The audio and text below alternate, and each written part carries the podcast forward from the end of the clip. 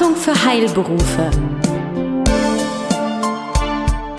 Von und mit Michael Brüne.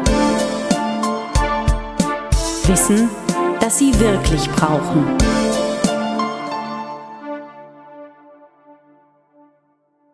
Guten Tag, meine Damen und Herren, hier ist wieder der Newsletter, der Podcast der Beratung für Heilberufe. Ich freue mich, dass Sie wieder dabei sind. Heute darf ich erneut bei Herrn Dr. Uwe Schlegel sein, ETL Rechtsanwälte in Berlin heute. Vielen Dank, dass ich bei Ihnen sein darf, Herr Dr. Schlegel. Guten Tag, Herr Brüne. Herzlich willkommen. Herzlichen Dank. Wir haben ein spannendes Thema, Herr Dr. Schlegel, das Thema Mindestlohn. Einmal gibt es den Mindestlohn ja seit dem Jahr 2015 gesetzlich ähm, verankert mit einer Anpassung im Jahr 2017. Jetzt zum 01.01.2019 kommt die nächste Anpassung. Bevor wir da aber einsteigen, eine kurze Frage vorab. Ähm, gibt es erste Erkenntnisse? Wird mit dem Mindestlohn gut umgegangen? Denn ich denke, das wird ja geprüft werden. Wird ja nicht nur eingeführt, sondern auch geprüft. Gibt es erste Erkenntnisse, wie im Bereich der Gesundheitsbranche, das ist ja das, was uns interessiert, mit diesem Mindestlohn umgegangen wird? Wird er gut eingesetzt oder gibt es besondere Dinge zu beachten? Ja, es gibt erste Erfahrungen im Umgang mit dem Mindestlohn, beziehungsweise es gibt auch bundesweit Kontrollen des Mindestlohns, so wird berichtet. Die Gesundheitsbranche steht nicht im Fokus, kann man vielleicht erstmal ganz beruhigend sagen.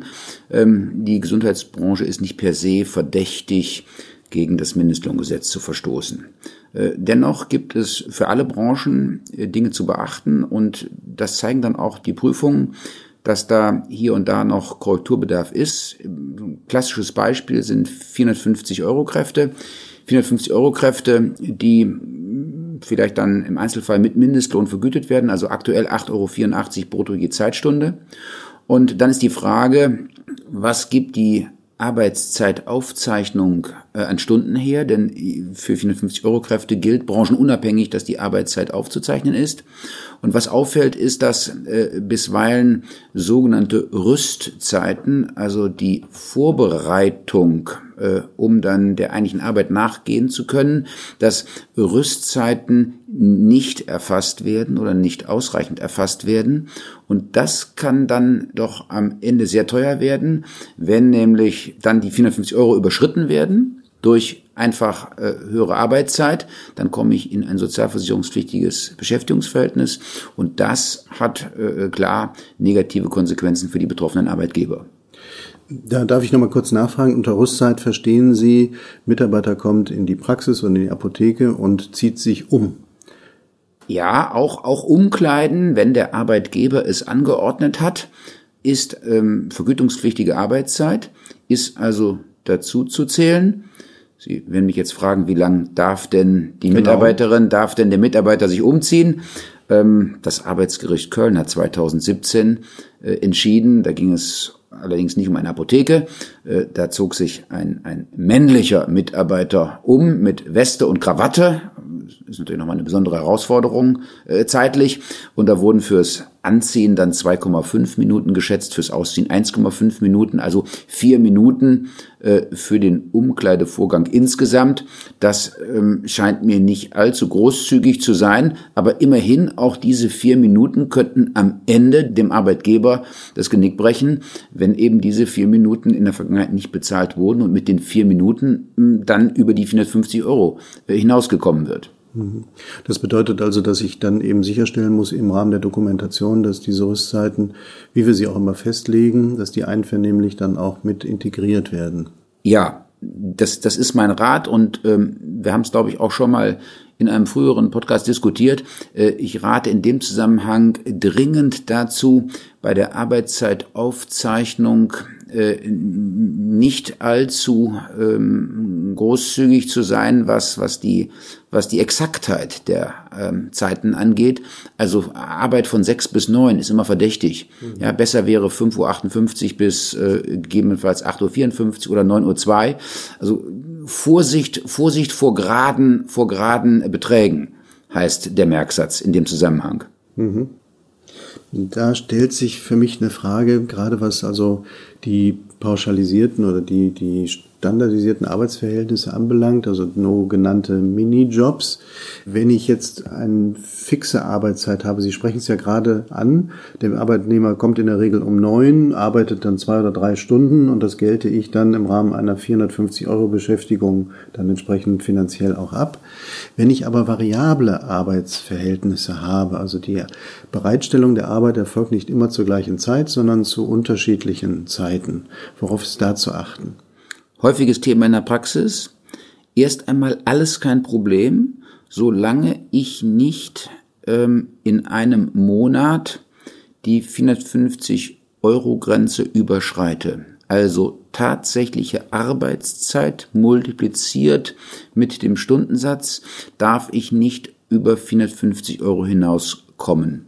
Wenn ich über die 450 Euro Grenze hinauskomme, dann kann grundsätzlich keine Verrechnung mit solchen Monaten durchgeführt werden, in denen ich die 450 Euro Grenze unterschreite.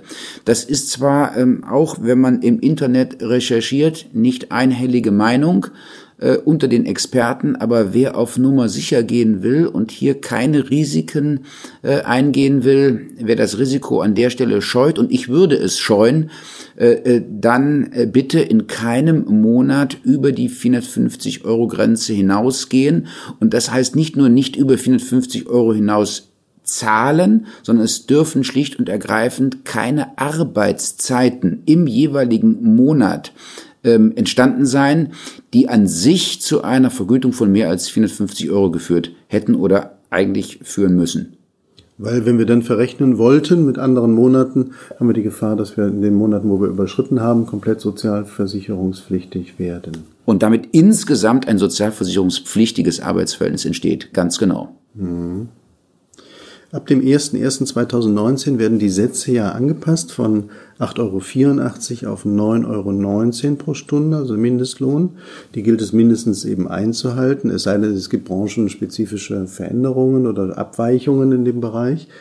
Ähm, was macht das mit einem bestehenden Arbeitsverhältnis? Weil die Obergrenzen werden ja nicht angepasst. Das heißt, die 450 Euro bleiben gleich. Es war in der Diskussion, aber noch nicht umgesetzt. Das bedeutet ja faktisch, ich muss äh, neue ähm, Arbeitsregelungen treffen mit meinen Mitarbeitern. Also ich denke zum Beispiel mal an Boten oder an alle möglichen pauschalisierten Arbeitsbeschäftigungen. Ja, absolut richtig. Wenn ich 450 Euro zahle und äh, bislang eine monatliche, wöchentliche, dann auch entsprechend monatliche Arbeitszeit definiert habe, die eben zu einem äh, Gesamtverdienst von 450 Euro geführt hat, muss ich jetzt letztlich die Arbeitszeit herabsenken, damit ich die 450 Euro nicht überschreite. Das macht man ähm, mithilfe einer ähm, Vertragsänderung, einer Änderungsvereinbarung ähm, aus früheren Podcasts wahrscheinlich schon äh, bekannt. Wir stellen ein solches äh, Vertragsmuster auf unserer Internetseite kostenfrei zum Download zur Verfügung. Wunderbar.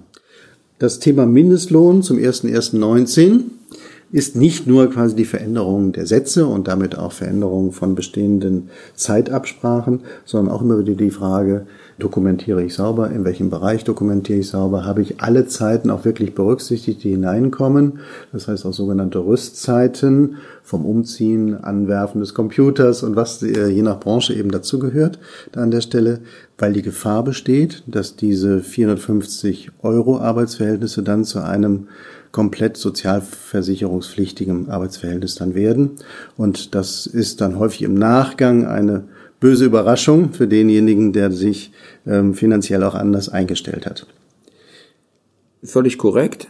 Also noch einmal, der 450 Euro Jobber beziehungsweise das 450 Euro Arbeitsverhältnis unterliegt uneingeschränkt der äh, Aufzeichnungspflicht hinsichtlich Anfang, Ende und Gesamtdauer der täglichen Arbeitszeit. Das ist zu notieren. Die Pausenzeiten selber sind nicht aufzuschreiben, die ergeben sich zwanglos aus den drei anderen äh, Kategorien, Anfang, Ende und Gesamtdauer.